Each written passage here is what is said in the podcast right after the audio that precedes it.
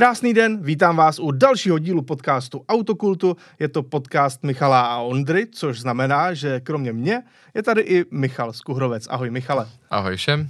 A dnes eh, si budeme opět povídat o věcích ze světa aut, ale v prvé řadě bych chtěl eh, vás požádat o jednu drobnost, pokud se vám naše podcasty líbí a máte přístup k YouTube nebo nás sledujete na YouTube a ne na podcastových platformách, tak poprosíme o like na tohle video a případně nám můžete dát třeba i odběr kanálu. A ještě tady má pro vás něco Michal.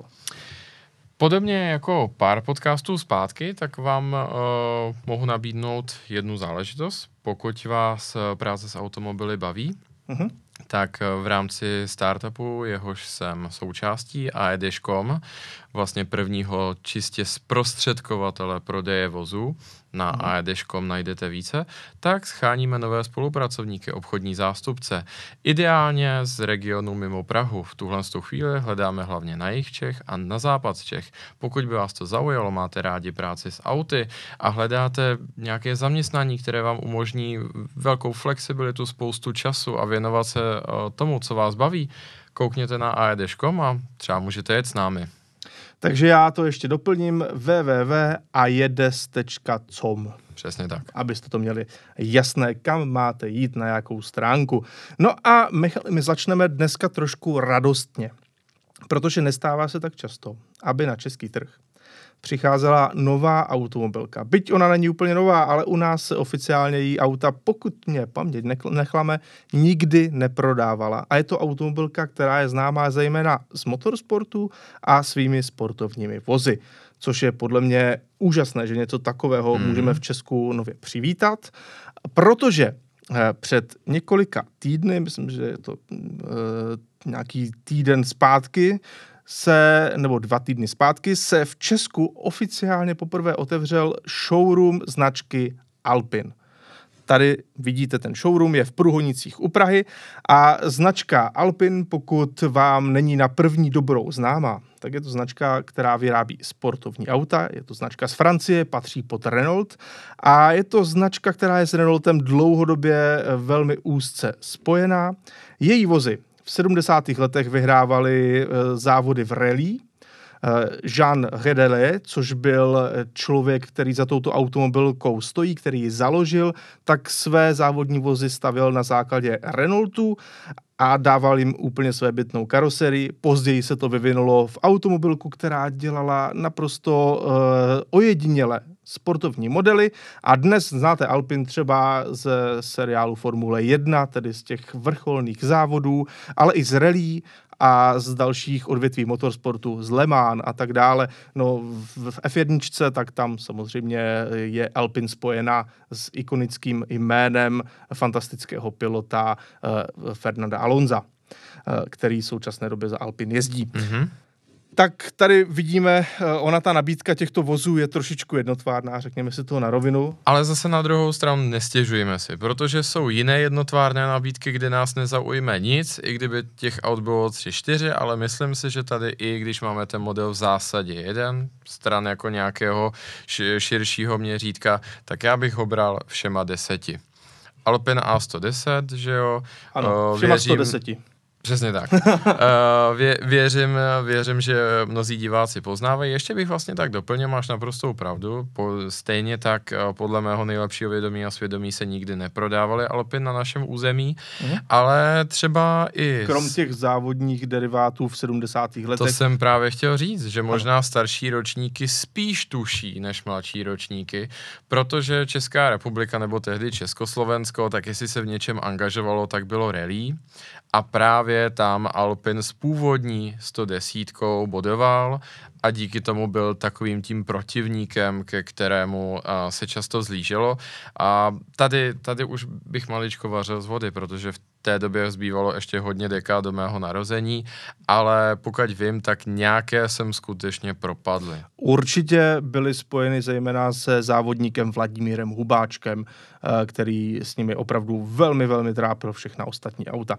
Takže Alpin A110 byl ikonický model už v té době a v roce 2017, pokud mě paměť neklame, možná 16, eh, se představila tahle novodobá verze, tedy Alpin A110 druhé generace.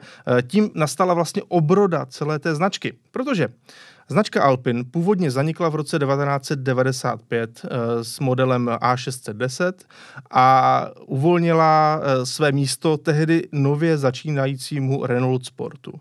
Renault Sport v té době představil svůj lehký sportovní vůz, který se jmenoval Sport Spider, respektive Spider, a bylo to auto, které vlastně eh, tou svou filozofií tak trošku navazovalo na ty Alpiny. Mm-hmm. A potom se k tomu přidali všechna ta ta Clio V6, ta Clio Sport, Megany RS a tak dále a tak dále. Těch aut bylo opravdu vícero a e, právě všechny tyto vozy sjížděly e, z továrny v Dieppe, která původně patřila právě Alpin. Jenže paradoxem právě toho všeho je, že dneska Renault Sport de facto zaniknul, ale Alpin zase vznikla, žije dál tahle značka. A má v podstatě nahradit právě i Renault Sport. Takže v budoucnu se o této značky dočkáme ostrého hatchbacku, dostaneme, dostaneme i nový sportovní vůz, dostaneme, dostaneme nový crossover, sportovní samozřejmě. Takže eh, ta ten paradox je to tak trošku to francouzské mm-hmm. typické tápání, že uh, jednu věc zaříznou, novou otevřou, uh, tu novou, která vlastně nefungovala vůbec špatně, tak časem zase zaříznou, otevřou tu původní starou, uh, tak to de facto asi Když to tak vlastně vezmeme, tak za, za těch posledních 20 let tak Renault předvedl nejeden marketingový kotrmelec, ještě bych uh, zmínil vlastně tehdy dosti propagovanou obrodu značky Gordiny, která ano, taktéž ano, byla jako spojena s rychlými Renaulty a ve finále z toho nebylo nic jiného, než jenom jeden konkrétní pruh na tehdejší Clio RS. A Twingo RS. A Twingo RS auto vlastně zůstalo, ale, ale já mám teďka ty naděje mnohem větší, protože A110 je naprosto úžasný design, eh, líbí se mi od prvního dne a teďka to vypadá i podle toho, co se nám řekl, takže Renault vybudoval opravdovou infrastrukturu, nejenom pár řečí uh, v PR oběžníku a ty jsi tohle všechno viděl. Tak nám pověs, jak to v Diep vypadá. Je to tak. Byl jsem eh, přímo v Diep, v továrně Alpinu, byl jsem i ve vývojovém centru, byl jsem dokonce v týmu Formule 1, eh, jezdil jsem těmi vozy O tom všem se dozvíte i z dalších našich kanálů, tedy uh, bude to časem i v pořadu Automotosvět na České televizi, uh, bude to samozřejmě i v časopisu Faster Magazine, ale dneska už vám můžu malinko něco naznačit. Nebude to úplně všechno, abyste si samozřejmě počkali, ale můžu vám něco naznačit i o tom, co člověk uh, může v takovém diep vidět, uh, kolik těch aut se tam třeba vyrábí a tak dále. Uh, a co všechno se tam vyrábí, protože ono paradoxně to není jenom Alpin. Je tam těch aut víc. Eh, takhle to vypadá eh, v první výrobní hale, kde se kompletují karoserie. Ty to je jsou, opravdu hezké. Je to opravdu hezké, ty karoserie jsou kompletně z hliníku a je to e, taková, řekněme, ruční práce za pomocí pár robotů. e, opravdu na tomto autě se z, z větší části pořád dělá ručně, což je velmi hezké a jsou to auta, která tedy tím mají i jistou takovou hodnotu punc exkluzivity, že opravdu to ti lidi vyrábějí pořád ještě postupně, poctivě svými vlastními uh, rukami. No určitě, hlavně, v, že jo, a ty nám teďka vlastně můžeš říct, k tomu, že Alpin trošku možná přeskočím, ale když se tady vlastně teďka díváme a říkáme si o tom, že je to v zásadě ruční výroba hmm. a musím říct, musím porovnat svým způsobem, tady vidím docela určité paralely s Ferrari a třeba způsobem, jakým Ferrari vyrábí své vozy, ale za neporovnatelně jinou cenu. No je to tak, ano. Tady vlastně si kupuješ exkluzivní automobil za poměrně rozumné peníze, protože v Česku začíná Alpin na velmi atraktivní částce. Na poměry toho, co ta auta v Evropě jinde stojí, tak myslím si, že to je jedna z nejnižších částek, za jakou to jde v Evropě koupit. Hmm. Základní varianta je za 1 490 tedy pod 1,5 milionu korun. A to je sportovní auto s motorem uprostřed, eh, s velmi slušnou technikou, s celohliníkovou karoserií, eh, vyráběné v podstatě ručně, v omezené sérii, protože těch aut opravdu není mnoho a na každém rohu ho nepotkáte. A zároveň to auto, k tomu se ještě dostaneme, velmi funkční. Mm-hmm. Takže v tomto ohledu si myslím, že člověk opravdu si kupuje, že ten to, za co to kupuješ, je velmi dobrá cena, protože když se třeba podíváš na ceny ojetých vozů, tak de facto ojetiny stojí 1,5 milionu. Mm-hmm. A to jsou starší vozy, protože teďka už to auto má po faceliftu, uh, už je nějak modernizované a ta, ta hodnota těch aut de facto neklesá, spíše mhm. stoupá. Hmm. To je naprostá pravda. Tohle to i z těch našich tržních dát eh, a jedeškom, byť tam musíme se spíš dívat eh, do zahraničí, to hmm. z Česka se úplně vypozorovat nedá, to, že právě to bylo jenom pár aut, která si nadšenci koupili někde jinde a vyplývá z toho právě, že ta reziduální hodnota neboli zůstatková je velice dobrá. V tomhle z tom ohledu je to třeba podobné taky Alfa Romeo 4C ta už tak. je dávno z výroby venku, ale ty ojetiny stojí furt stejně, jako byla ceníková cena. No ale provádí, provádí nás dál. Eh, tady vidíme samozřejmě tu skompletovanou karoserii. Eh, ona se de facto skládá ze tří částí. Máš mm-hmm. ten eh, vnitřní, vnitřní část, ve které sedí posádka a pak na to je přidělaná příď a záď. Mm-hmm. Je to mhm. naprosto jednoduché to auto samo o sobě je velmi lehké. Ta karoserie, mám pocit, váží jenom něco málo přes 200 kg, mm-hmm. tak jak vidíš. A celé to auto váží 1100 kg, takže to je velmi slušná hodnota na moderní auto, eh, na to, že to má ku příkladu dvouspojkovou automatickou převodovku, mm. má to samozřejmě veškerou výbavu, je to normálně každodenně použitelné auto, tak si myslím, že 1100 kg je dneska skvělá hodnota. Mm. Tady můžeme vidět to auto, jak eh, výjíždí z výrobní linky, poslední kontrola kvality.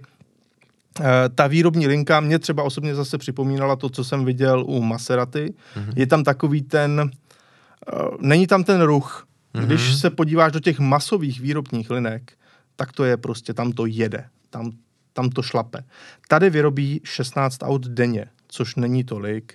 Eh, mají v září eh, posouvat tu svoji výrobní kapacitu na 18 aut denně. Wow, tak to budou všude. Ano, to budou všude. A je to dané právě tím, že to, o to auto je poměrně slušný zájem. Dokonce ten zájem tak nějak uh, meziročně roste. Je to dáno i tím, že se právě prodává na nových trzích. A tudíž uh, tato auta jsou teďka poměrně oblíbená, byť pořád samozřejmě je to v tom, v tom rámci těch malosériových mm-hmm. vozů. Eh, co se týče nějaké konkrétní eh, záležitosti, tak tady třeba vidíme, že to auto má zlatá kola, eh, byť modrou barvu a tak dále, takové Subaru, Subaru specifikace. Byť tak... jenom tady bych možná, já bych to tomu auto moc rád odpustil, možná bych si ne, to taky tak vybral, ano, protože... ono jde o to, že samozřejmě Alpin hraje na tu exkluzivitu a ty si v podstatě můžeš samozřejmě, tak jak to bývá zvykem, navolit, co chceš. Mm-hmm. Takže je to jedna z těch značek, která ti dovolí vybrat si barvu, vybrat si specifikaci kol, barvu interiéru, tak, aby to sedělo tobě.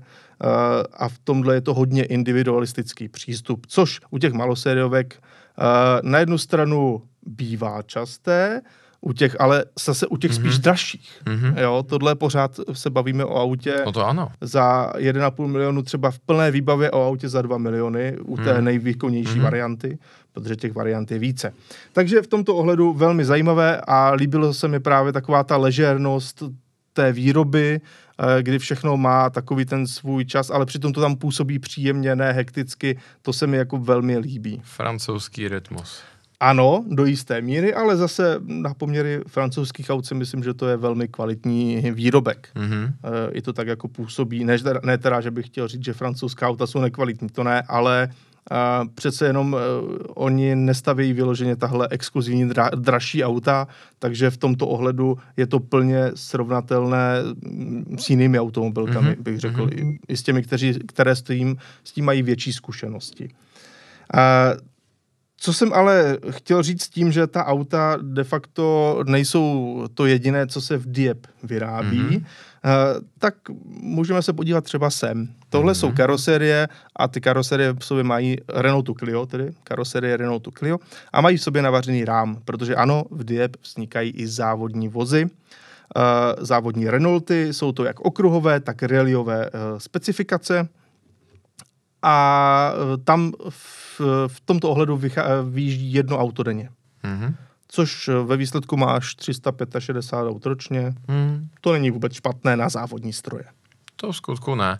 A ono to určitě vyplývá i z, řeknu, celosvětové oblíbenosti, protože uh, myslím si, že nejsem jediný, uh, komu, když se řekne jako úvodní nebo takový vstup do závodění, tak se hned vybaví Clio Cup. Je to tak, je to tak, ano, naprosto. Uh, tahle auta v tom mají velkou, velkou tradici. Mm-hmm. Uh, co bylo zajímavé, když jsem se tak jako letmo díval e, právě do toho ateliéru, kde oni vyrábějí ty závodní vozy, tak zaujalo mě tam tohle, e, protože mezi těmi závodními Renaulty tak se nacházela i A610, která vypadala jinak.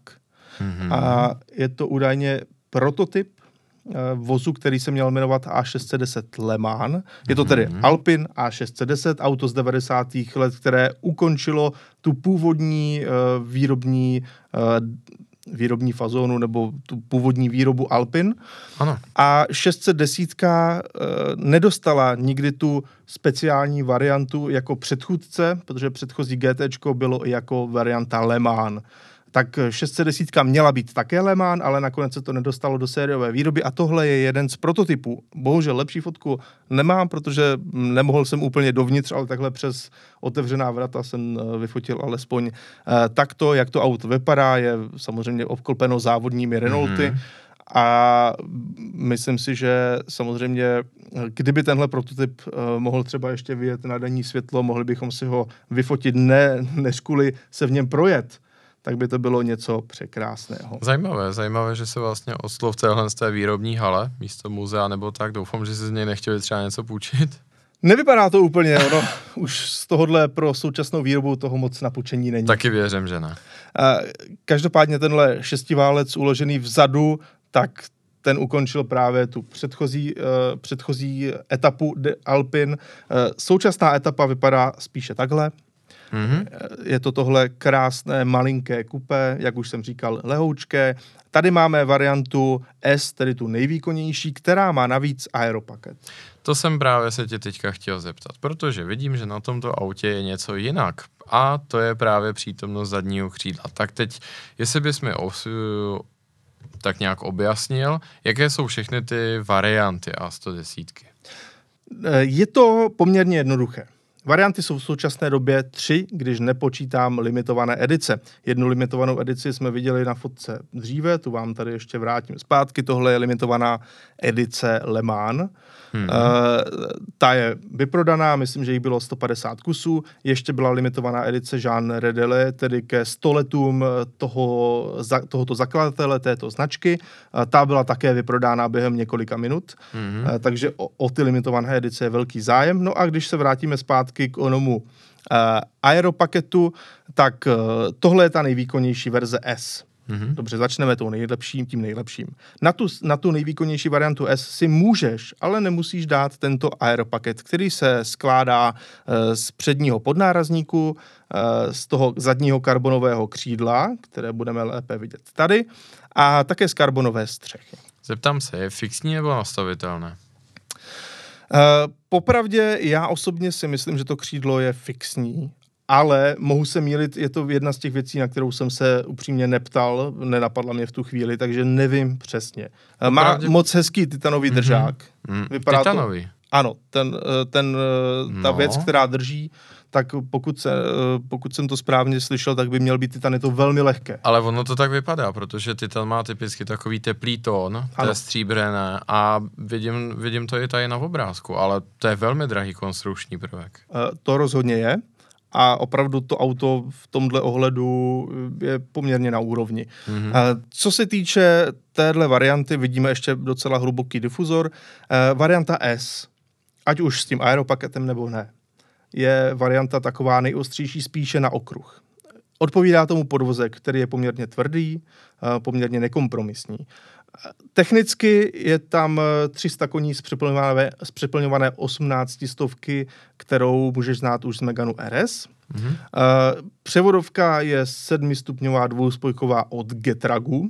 Mm-hmm. Uh, mimochodem během faceliftu, což tohle auto už je facelift, tak uh, ta převodovka byla vylepšena. Mm-hmm. Nyní zvládá točivý moment 340 Nm. Ona byla na hranici svého uh, svých možností a tak to auto mělo dříve uh, snížený výkon a točivý moment mám pocit jenom 300 Nm. Mm-hmm mělo 292 koní a 300 Nm, teďka má 300 koní a 340 Nm, pokud se tedy nepletu, ale určitě ten výkon byl dříve nižší a je to dané tím, že eh, inženýři Getragu eh, ve spolupráci právě s inženýry z Alpin tak zapracovali na tom, aby ta převodovka snesla více eh, a tak si mohli dovolit udělat jiné přeladění toho motoru, ve jménu samozřejmě větší zábavnosti a lepších reakcí, lepší odezvy. Proč tam dávali převodovku na hranici svých možností, tak to je naprosto jednoduché, je to hmotnost. Mm-hmm. Převodovka byla lehká, proto ji použili, zároveň je to převodovka velmi dobrá. Já, když jsem s tím autem jezdil, tak jsem opravdu se snažil těmi pohyby, eh, těmi pádly pod volantem, eh, seč se mohl, protože jsem si všiml, že to funguje velmi dobře. Jak nahoru, tak dolů to řadí okamžitě tak jsem se opravdu snažil nachytat tu převodovku, protože některé dvouspojky tím, jak oni si připravují ten další kvalt na té druhé spojce, tak občas, eh, když člověk udělá něco neočekávaného, tak on je znervózní a zařadí třeba později o chvíli, mm-hmm. anebo prostě nachytá, že na švestkách. Tady se mi to nepovedlo. A to jsem zvádal, zkoušel třeba dvakrát nahoru, jednou dolů. Takhle v téhle rychlosti. A ono to udělalo dvakrát nahoru, zařadilo dvakrát nahoru, jednou dolů jednoduše to udělalo přesně to, co jsem potom chtěl, takže převodovka Getrack v tomhle autě naprosto výtečná. Opravdu dělá přesně to, co člověk chce, což při sportovní jízdě, jak víme, je poměrně základní e, a zásadní. A jinak tohle auto opravdu spíše sportovnější varianta. Další verze, kterou tohle auto má, je ten úplný základ to je ta verze za méně než 1,5 milionu korun. Mm-hmm. Tam je uh, snížený výkon na 252 koní, což je výkon i té původní A110 před mm-hmm. faceliftem v té právě základní variantě. A, a je tam komfortnější podvozek. To je takové to auto na to každodenní ježdění. Mm-hmm. Uh, a rozhodně ten podvozek je překvapivě slušně filtrující nerovnosti, takže i když je to lehké auto, rozhodně bych ho neoznačil jako nepohodlné, naopak je to naprosto příjemné každodenní svezení. Eh, ještě se podíváme na skořepiny, které jsou v tom nejostřejším esku, které jsou, pokud vím, od Sabeltu a jsou eh, nenastavitelné, co se týče opěradla, ale eh, i u těch v podstatě základních variant jsou velmi podobné sedačky, které ale mají nastavitelné opěradlo.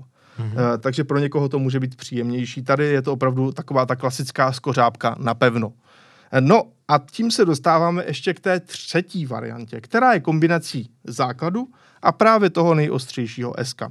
Je to varianta GT, kterou tady můžeme vidět na fotce. Mm-hmm. A ta podstata této varianty je naprosto jednoduchá. Podvozek je spíše jako u toho základu, co znamená ten větší komfort. Ale motorově je to S.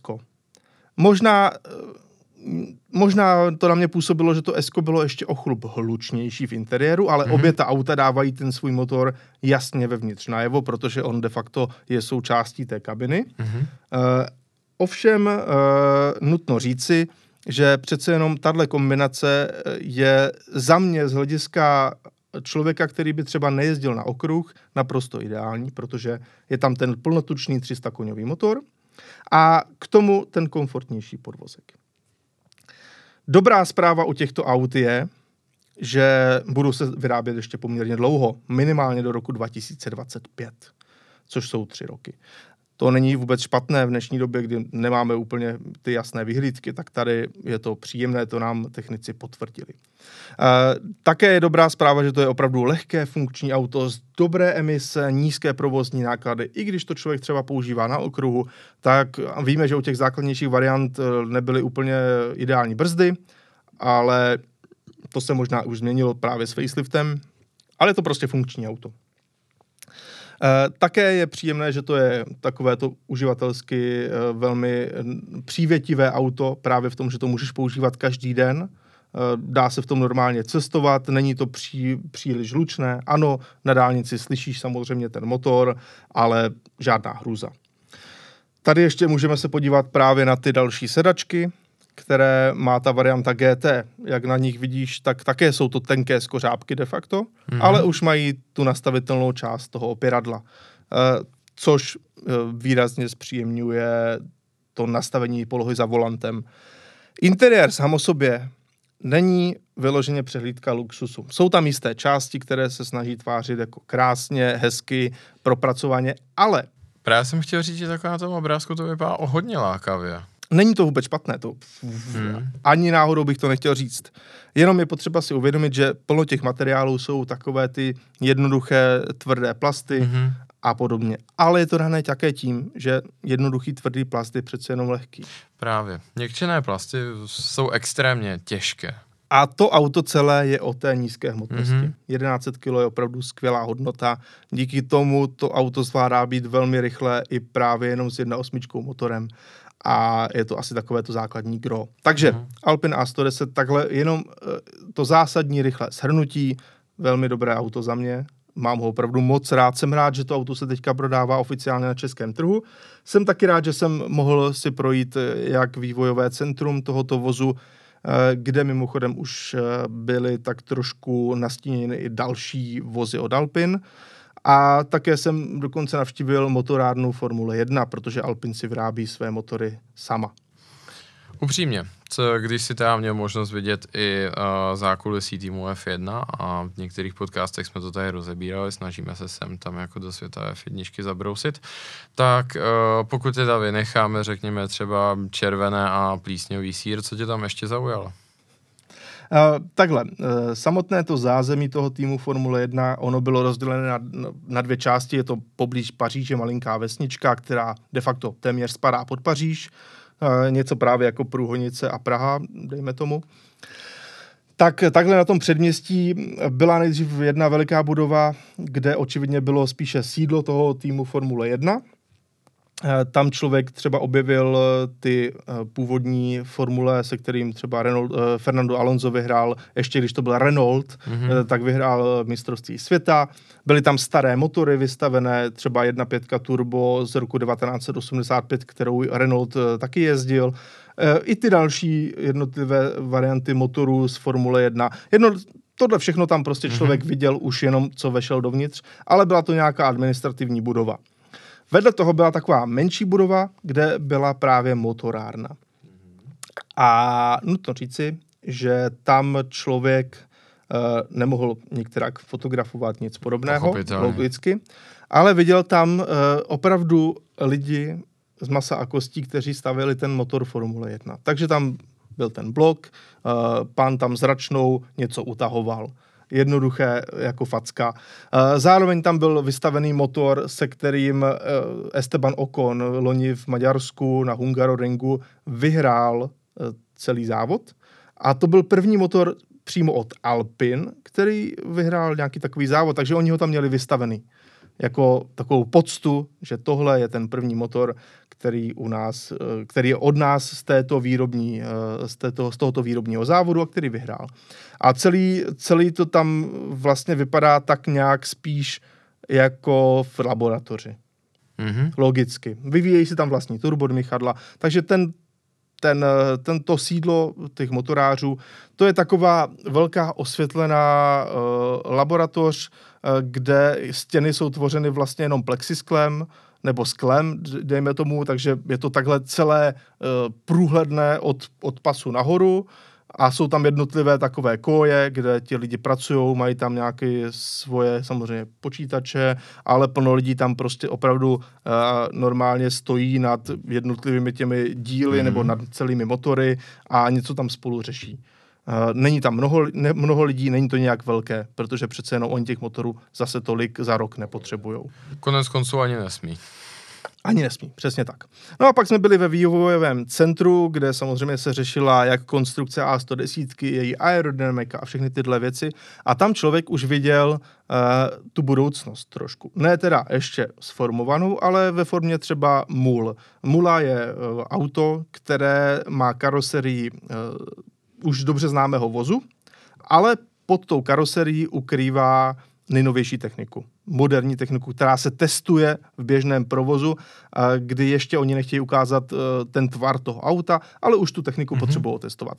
No a právě taková mula tam byla k vidění, e, byla na základě e, karoserie Renaultu Clio, ale tomu Clio takhle trčely blatníky, měli tam ob, obrovské kola, pod nimi byly obrovská kola, no a celé to auto bylo zvednuté, což uh, jasně dává najevo, že tohle byl uh, ten crossover, který se plánuje někdy na rok 2024. Má to být čistě elektrický sportovní crossover. Mm-hmm. Další auto, které tam bylo, to bylo pod plachtou, ale mělo jasný tvar. Mělo tvar nového Renaultu 5, který se má uh, každý, každým dnem, možná už se teda dokonce teď někdy objevil, uh, máš se každým dnem objevit a má to být elektrický malinký hatchback podstá původnímu Renaultu 5. Uh, z toho bude Alpin stavět svůj ostrý hatchback. To by mohlo být zajímavé. Poslední auto, které v následujících letech uh, má vzniknout u Alpin, je to časové rozmezí 2024 až 2026, je nástupce A110. Je to tedy spíš ten rok 2026. A ten nástupce eh, je opět čistě elektrický, jako všechny ty modely, co jsme říkali, ale je vyráběn ve spolupráci s Lotusem, tedy i vyvíjen mm. ve spolupráci s Lotusem na úplně nové platformě a mělo by to být opravdu slušné sportovní auto, tak oni to nazývají, že by to mělo eh, tím charakterem navazovat na tu současnou A110, která mimochodem jezdí opravdu kouzelně, ale to už eh, detailně nastíním třeba ve Faster magazínu. No a abych to ještě celé zahrnul, shrnul a zakončil, tak bych rád řekl jednu věc. Eh, ta budoucnost Alpin, jak jsem nastíňoval, by měla být elektrická. Ale eh, samotný generální ředitel této značky je člověk, který třeba vyvíjel motor do Meganu RS. Je to motorář. Mm-hmm. A motoráři samozřejmě s elektrickými auty tak trošku přicházejí o svoji práci a i o svůj koníček. A on sám říkal, ano, my teďka půjdeme cestou čistě elektrickou. Protože je to potřeba, musíme to vyvinout, eh, potřebujeme, aby ta značka se takhle etablovala, abychom, ty, abychom tento základ, bezemisní základ de facto, nebo alespoň eh, lokálně bezemisní, abychom ho měli. A v tu chvíli, kdy ho budeme mít, kdy se nám začne dařit, kdy ta továrna v Diep bude potřebovat šestinásobně víc zaměstnanců než těch 400, která, kterou, eh, kterých má dneska, eh, tak v tu chvíli, když se to celé povede, ta auta budou dobře přijatá, budou se dobře prodávat, eh, tak my víme, že čistě bateriová elektromobilita pro některé typy sportovních aut nebo celkově aut není vhodná. A budeme se snažit koukat se i jinam na jiné možné cesty a jednou možnou cestou bez zesporu je vodík, a to i ve formě spalovacího motoru na vodík, tak jak to měla třeba Toyota, už jsme o tom eh, v tomto podcastu kdysi mm-hmm. mluvili, Toyota už takový koncept představila a její spalovací motory na vodík eh, běžně fungují a i další značky do toho v následujících letech půjdou. No a e, taková to vodíková záležitost by byla vhodná kdy pro auta, kdy opravdu ten generální ředitel Alpin zmínil dva vozy od značky Porsche, kterými by chtěli, kterým by chtěli oni v budoucnu třeba eh, konkurovat. Jedno z těch aut bylo Porsche Cayenne, tedy velké SUV, mm-hmm. kde k velkému SUV oni tak nějak říkali, že ten vodík by se hodil více. Mm-hmm. A druhé to auto byla 911 GT3. Tudíž eh, pokud se všechno bude dít správně, tak bychom se mohli dočkat pořád eh, auta, které bude mít zvuk, bude mít spalovací motor, být tedy na vodík a bude to auto, které bude velmi sportovně založené. Takže můžeme se těšit, doufejme. To jsou opravdu krásné vyhlídky, hlavně to poslední mě zaujalo, protože pokud vím, tak vlastně krom uh, pana Toyody, tak nikdo jiný zatím a v tom automobilovém světě takhle odvážně nesformuloval tu budoucnost za použití vodíku. Já bych tomu jenom řekl, že bylo to v rámci oběda a bylo to v rámci takového přátelského povídání Jistě. a v rámci jisté, jisté naděje, Mhm. kdy oni sami to berou jako naději. Ne, že to tak bude. Ne, že to tak bude, ale že by byli rádi, kdyby to takhle mohlo být. Že kdyby ta technologie začala fungovat, eh, infrastruktura k tomu byla vytvořena a všechno by to dávalo smysl z hlediska použitelnosti emisí, takže někdy možná v budoucnu, možná to bude 2035, Hmm. Takže by možná něco takového chtěli udělat, když to půjde. Ale je hezké, že si prostě nechávají otevřenou mysl k, Ano. ke všem těm ostatním aspektům a myslím si, že z hlediska vlastně té korporátní struktury Renault Alpine tak je hezké, že ke kormidlu pustili někoho, kdo má i to praktičtější uvažování. Nejenom to uvažování, jak vyhovět regulátorovi typicky v podobě Evropské unie a zároveň něco prodat. Protože, ať se na to díváme zleva nebo zprava, uh, určitě nás čeká závodění elektrických aut, ale právě, jak si tady říkal, jak říkal generální, uh, pro některé motorsport aplikace se to prostě nehodí. A konec konců to není jediná dobrá vášťovka. Uh, mám tu i něco mnohem hmatatelnějšího. Ano. Určitě jsme všichni zaregistrovali, jsme se tady o tom bavili v eh, minulých podcastech, že Evropská unie tedy schválila nic konkrétního, ale ten směr směrem k ukončení výroby spalovacích motorů nebo respektive homologaci spalovacích motorů ke uh, roku 2035. A samozřejmě v rámci Evropské unie, kdo jsou největší hráči, Francie a Německo. Co se týče Francie a politického směřování, to, tam to nechme, tam je i nějaká ta zmatečnost tím taková vlastní, mm-hmm. takže to bych úplně neřešil, ale Německo je samozřejmě ekonomická velmoc, minimálně v tomhle tom regionu a je nutno si uvědomit, že to, co se aktuálně v Evropském parlamentu schválilo, tak podléhá ratifikaci jednotlivých členských zemí a není to ještě prostě nic úplně do kamene tesaného. A německý ministr financí prohlásil, že je kategoricky proti a samozřejmě zastupuje vedoucí politickou sílu v podobě jeho strany, že věří, že klíčový, uh, klíčovým prvkem zdravého trhu je nesvazovat regulací všechna možná technická řešení.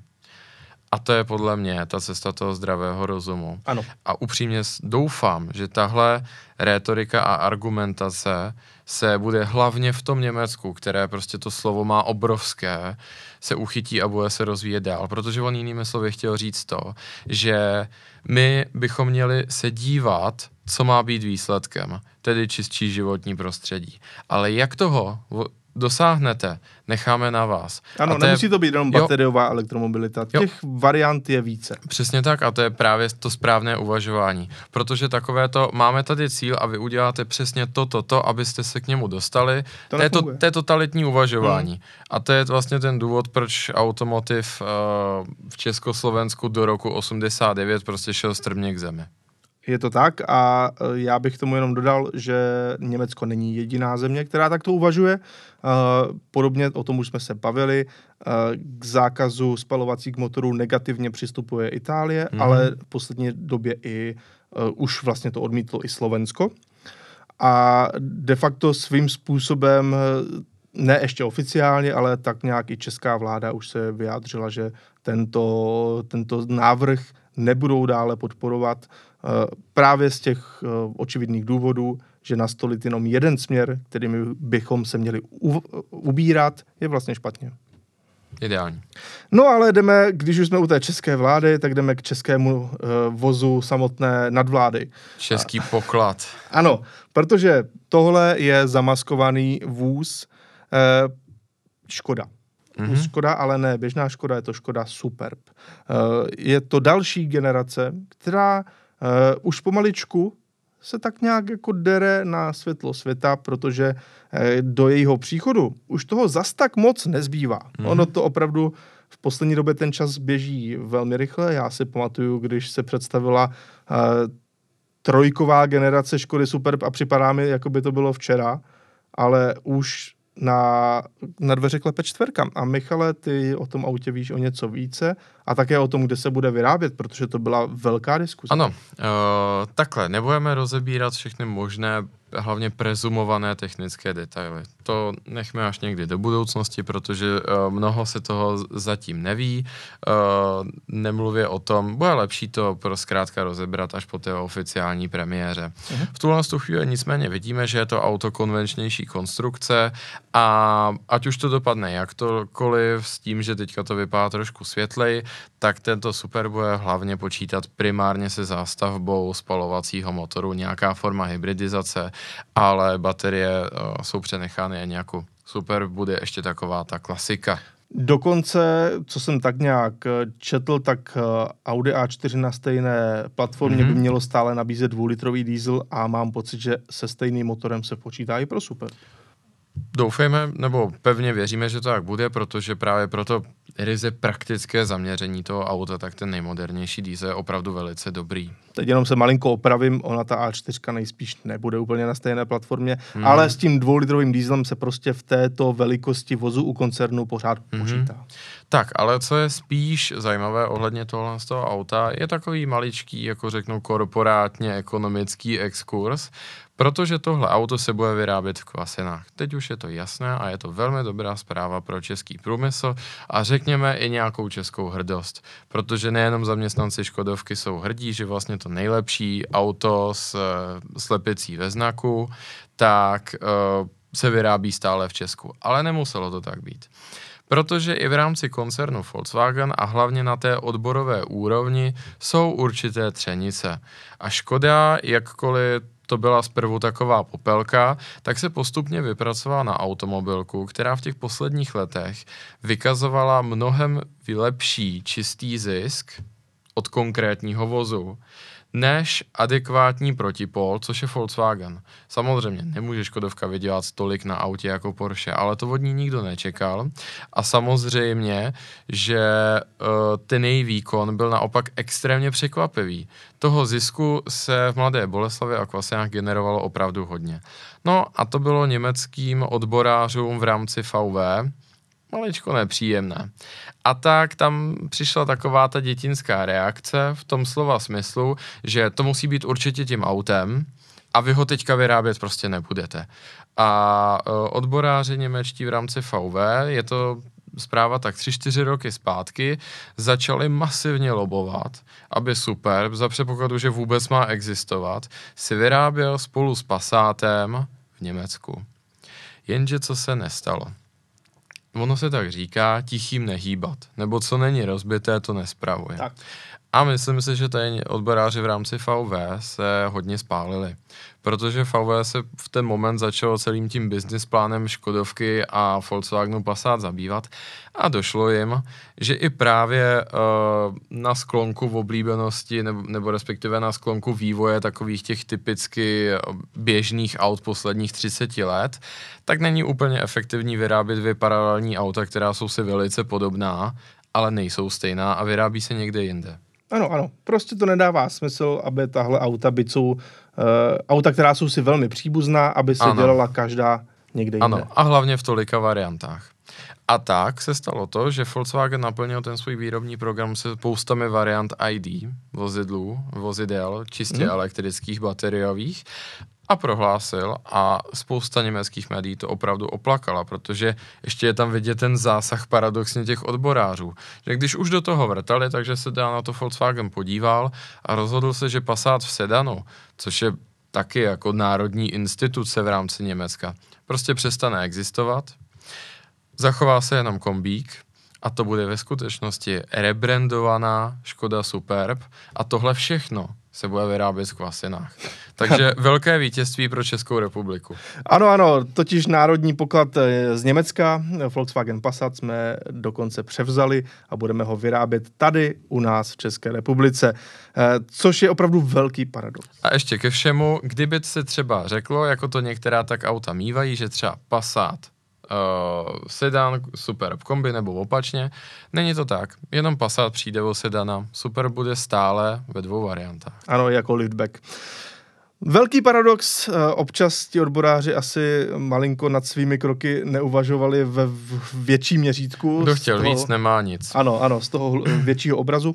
Eh, tak aspoň víme, že nový Superb opravdu vznikne. Já osobně doufám, že to bude příjemné, povedené auto, protože současný Superb si osobně myslím vůbec není špatná věc. Eh, a hlavně je tedy tady z toho moc nepoznáme, z tohoto zamaskovaného modelu, ale to auto už se intenzivně testuje. Poznám, poznáme jenom to, že i nadále si za něj můžete dát vozíček a do něj čerstvě nasekané dřevo na chalupu. Tak výborně. Eh, máme tady už eh, dnešní poslední stroj, který chceme probrat, ale je to auto přece jenom velmi majestátní, velmi zajímavé a je to nová generace Range Roveru. Tedy toho velkého Range Roveru. Toho auta, které se opravdu jmenuje jenom Land Rover Range Rover. Eh, je to už eh, několikátá generace, mám pocit, že pátá, hmm. jestli se nemýlim. A je to auto, které eh, opravdu znamená pro Brity hodně. Když se podíváme na tuto fotku, tak vpravo stojí ten původní Range Rover, což byla revoluce mezi auty svým způsobem. Byl to offroad, který ale nabízel luxus. Uh, už to nebylo jenom to jednoduché auto do terénu, které vás má někam odvést. Bylo to stylové auto, byl to doplněk, uh, byla to módní věc, bylo, bylo to auto, které bylo v mhm. časopisu Vogue, mm-hmm. bylo to auto, které bylo v muzeích moderního umění. Eh, bylo to prostě auto, které změnilo pohled na offroady a na uh, luxusní stroje a tím hmm. pádem vzniklo vlastně luxusní SUV tak nějak. A právě nová generace chce zase všechno posunout dále.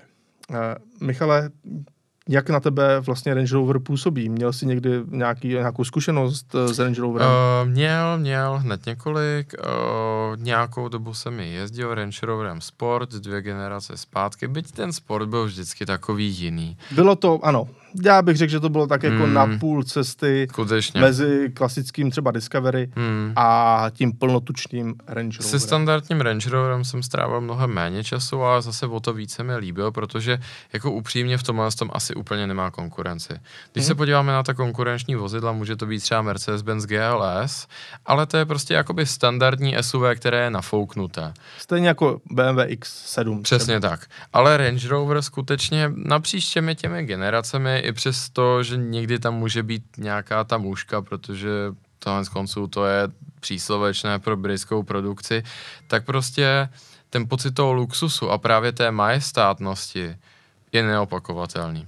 Já osobně se dokonce eh, ne, neopomenu, nebo dokonce se odvážím říct takovou kacířskou myšlenku, že třeba Bentley Bentayga, tím, jak je založená na koncernové platformě, tak nenabízí ten, tuhle úroveň majestátnosti a luxusu jako Range Rover. Ale já se k tobě připoju. Takže i kdyby to byla kacíská myšlenka, schoříme společně, protože já si to myslím právě, že Range Rover je jedno z těch aut, které, i když prostě jste vytočení, tak se o toho sednete a hned je to všechno lepší. Je to všechno takové příjemnější. Mm. Vlastně myslím si, že opravdu reálným konkurentem pro tohle auto je až nějaký Kalinen od Rolls-Royceu. Upřímně si to taky myslím. Kalinen, anebo popravdě pro mě, třeba tohle auto by byl velice dobrý substitut uh, limuzín pro řidiče. Hypoteticky, kdyby mi teďka někdo řekl, že už nebudu nikdy řídit a že mě bude někdo jenom vozit kolem dokola, já upřímně bych si nevybral limuzínu nízkou, klasickou, ale mě by lákal hrozně Range Rover. A ty si viděl ta zadní sedadla. Ano, on totiž právě tento nový Range Rover opravdu míří spíš směrem k tomu Kalinenovi. Byť samozřejmě nedá se to zas tak srovnávat. Kalinen 12 válec, eh, Range Rover končí na 8 válci, má i dýzlové motory. Je to přece jenom plebejštější mm-hmm. v tom, že se to dá normálně používat eh, a není to zas tak obrovité. Přece jenom hmm. Kalinen je ještě o chlup větší. A hlavně Kalinen je v základu kolem 10 milionů. No, šíleně drahý. To se opravdu, takhle se to nedá srovnávat. Ale ten Range Rover má podle mě k tomu Kalinenu nejblíž ze všech mm-hmm. těch aut a možná v něčem je i jako charismatičtější. Mm-hmm. To už záleží na úhlu pohledu, to, do tohle se vůbec nebudeme pouštět. Ale eh, za prvé, stejně jako v Kalinenu, máte tady vzadu výklopná sedadla v kufru. Mm-hmm. Tady to nejde úplně vidět, ale tyhle pánové, eh, kteří takhle hezky sedí, tak opravdu sedí na těch výklopných, pohodlnějších sedadlech a tím, jak má Range Rover tradičně to dělené víko kufru, že mm-hmm. spodek eh, výjíždí eh, se vlastně vyklápí trošku více do prostoru, tak si ani nezaspíníš kalhoty o nárazník, ale opravdu krásně sedíš na takových příjemných malých sedadlech. Mm-hmm. Velmi pěkné. Vzadu už Range Rover této generace nabízí tolik různých specifikací, že opravdu si vybere každý.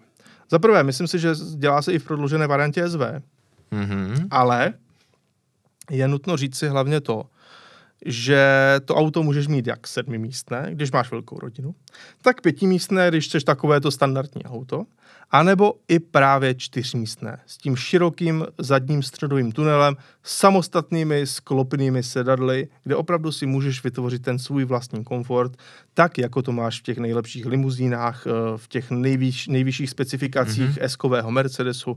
A pak je to opravdu extrémně příjemné auto právě proto, eh, pro ty lidi, kteří se chtějí nechat jenom vozit. Takže tady eh, Range Rover šel zase o krok dál právě tímto směrem, směrem, že chce zaujmout ty lidi, o kterých jsi mluvil ty, kteří se nechají jenom vozit. Tak konec konců ono je totiž důležité si uvědomit, jaké jsou ty trhy po celém světě pro takovéhle vozidlo. Vozidlo, které vlastně je vysoké, tak tím, jak je koncipované délkou a vůbec cenou a tak dále, tak leze do zelí prostě luxusním limuzínám. A my, a než kvůli prostě západní státy, Švýcaři a tak dále, to vnímáme extrémně rozlišně od takové Ázie. Mm-hmm. Protože to složení zákaznické je zde úplně jiné. U nás samozřejmě ty lépe situovaní si právě koupí třeba tu sedmimístnou variantu a mají to prostě na manželku, děti, pejska a tak dále. Je to jejich auto, které řídí. Ale třeba v Ázii, v Číně, kde samozřejmě jako miliardářů už je obrovské množství a tak dále, ale prostě tím průměrným příjmem je ten trh někde úplně jinde a tím, jak to vypadá, mm-hmm. tak tam tahle kategorie cenová vozidel se automaticky kvalifikuje na vozidlo s řidičem, protože v porovnání s tou cenou toho vozidla na tamním trhu, ta cena toho řidiče, ta jeho měsíční mzda je úplně nulová. A v ten moment právě všechna tahle vozidla, i ta, co nám přijdou naprosto bizarní na řidiče, Audi mm-hmm. A6, prodloužená z eh, Škodovka Super právě. To taky existuje pro Čínu. A no, nebo vše možná... cokoliv prodlouženého. Jo, a nebo i Cayenne. Máš, ano, v Číně máš prodloužený trojkový bavorák. Ano. U nás tomu říkáme pětka. ale oni mají prodlouženou i tu pětku. Ano. No, ano. to je na tom to fascinující. No. Ano. Takže super.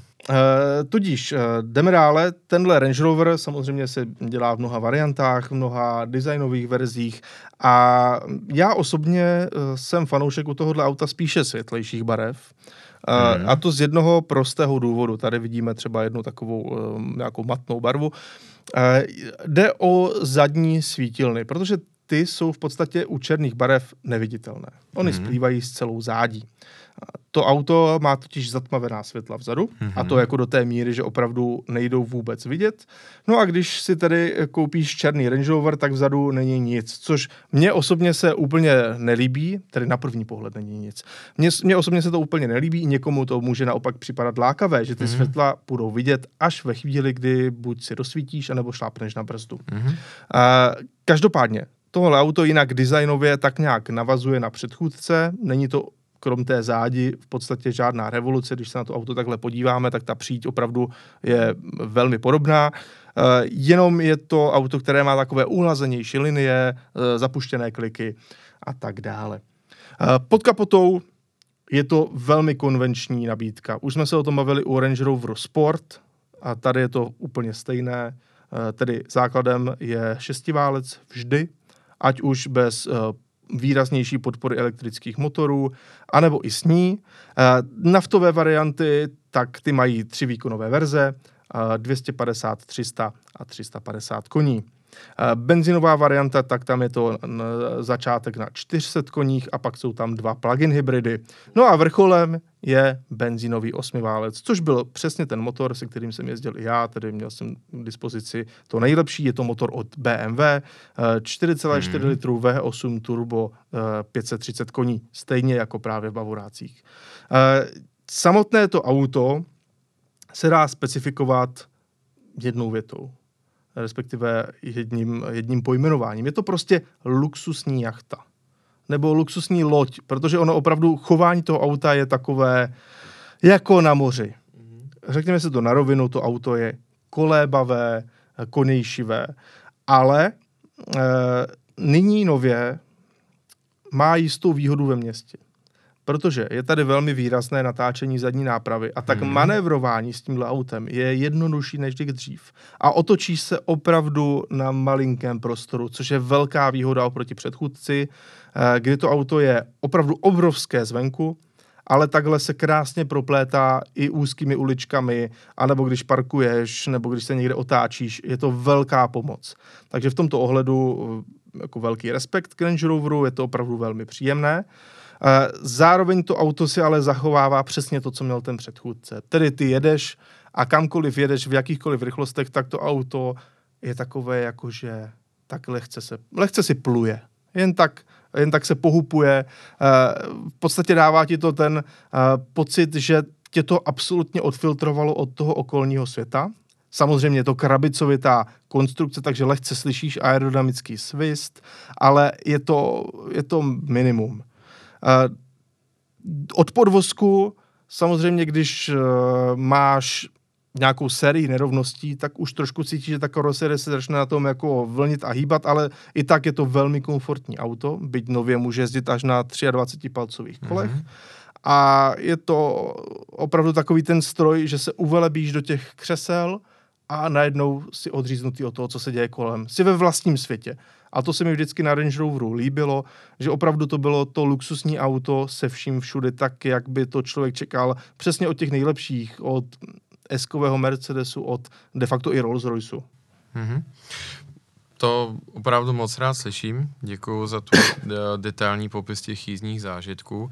A v zásadě mi to dělá radost z jednoho důvodu, protože Range Rover chovám v úctě eh, právě kvůli tomu, že jak ten zevnějšek, tentokrát opravdu velmi minimalistický, tak i vnitřek a ty jeho vlastnosti spojuje jedna důležitá věc.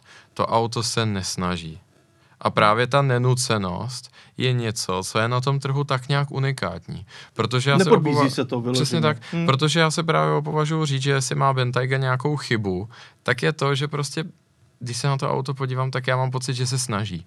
Ale ono se trošku snažit musí, protože mm. ta, ta základní platforma je prostě výrazně Právě. konvečnější. Právě. Je to, tu Q7 v tom tak nějak cítíš. Je to ono, no, je to ono, protože máš pravdu, protože podvědomě, tam vidím tu okenní linii toho Tuaregu Q7 a tak dále a proto se Bentley musí snažit a proto je prostě chromovaná lišta tady a světýlko tady a znáček tady a tohle a tamhle to. Mně se na tom Range Roveru líbí, jak on je naprosto oddesignovaný. No a to je pravda, když se na to takhle podíváš zvenku, tak tam vlastně jako toho moc není. Hmm? Skoro toho ne. designu jako vyloženě, Jak je to říkal? tak jako jednoduché všechno, jednoduché linie, jednoduché tvary, prostě blatník je kulatý, hmm. uh, ta linka nahoře je rovná přes celé auto. Ale je. zase tohle, jako to neznamená zase líného designéra. Ne, ne, ne, naopak, naopak, ten, ten designer je, je Právě, protože on dove, naprosto perfektně dovede pracovat s proporcema. Složité tvary jsou zpravidla kvůli tomu, aby vás odvedli od nepovedených provorcí, ty vaše oči. Ale tohle je perfektní práce s hmotou. Hmm, jo, proporčně za mě velmi hezké, vyvážené hmm. auto.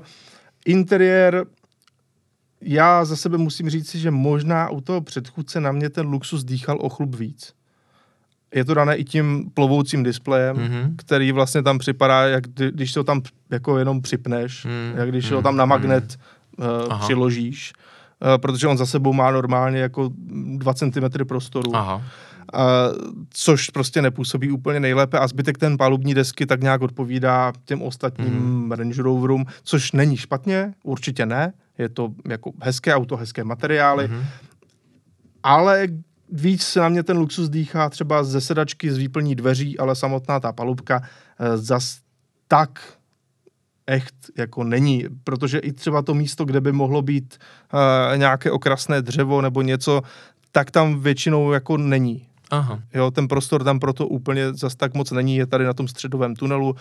Mně právě Range Roveru vždycky seděly tyhle ty uh, interiéry s nějakými těmi teplejšími, světlejšími barvami hmm. než třeba celočerný a právě v kombinaci se dřevem. A jestli se naproto předchozí generace měla ten otočný ovladač převodovky Jaguar Land Rover, od že toho ano? upustili, ano. A mně to nepřišlo úplně špatné, jako k tomu charakteru toho Charakteru auta. auta to sedělo, ale myslím si, že ta poruchovost u toho byla opravdu velmi um, vysoká. Mm, to chápu. A, a mnoho, mnoho těch zákazníků to někde nechalo a tak mm. myslím si, že právě proto to nechtěli dávat sem, aby ti zákazníci mm. neměli zase ten pocit, že by je to mohlo někde nechat. Tak to chápu, ale musím říct, že takhle, když mi ukazuje ještě fotografie, jako mě tam ta páka docela ruší, ale může to být individuální.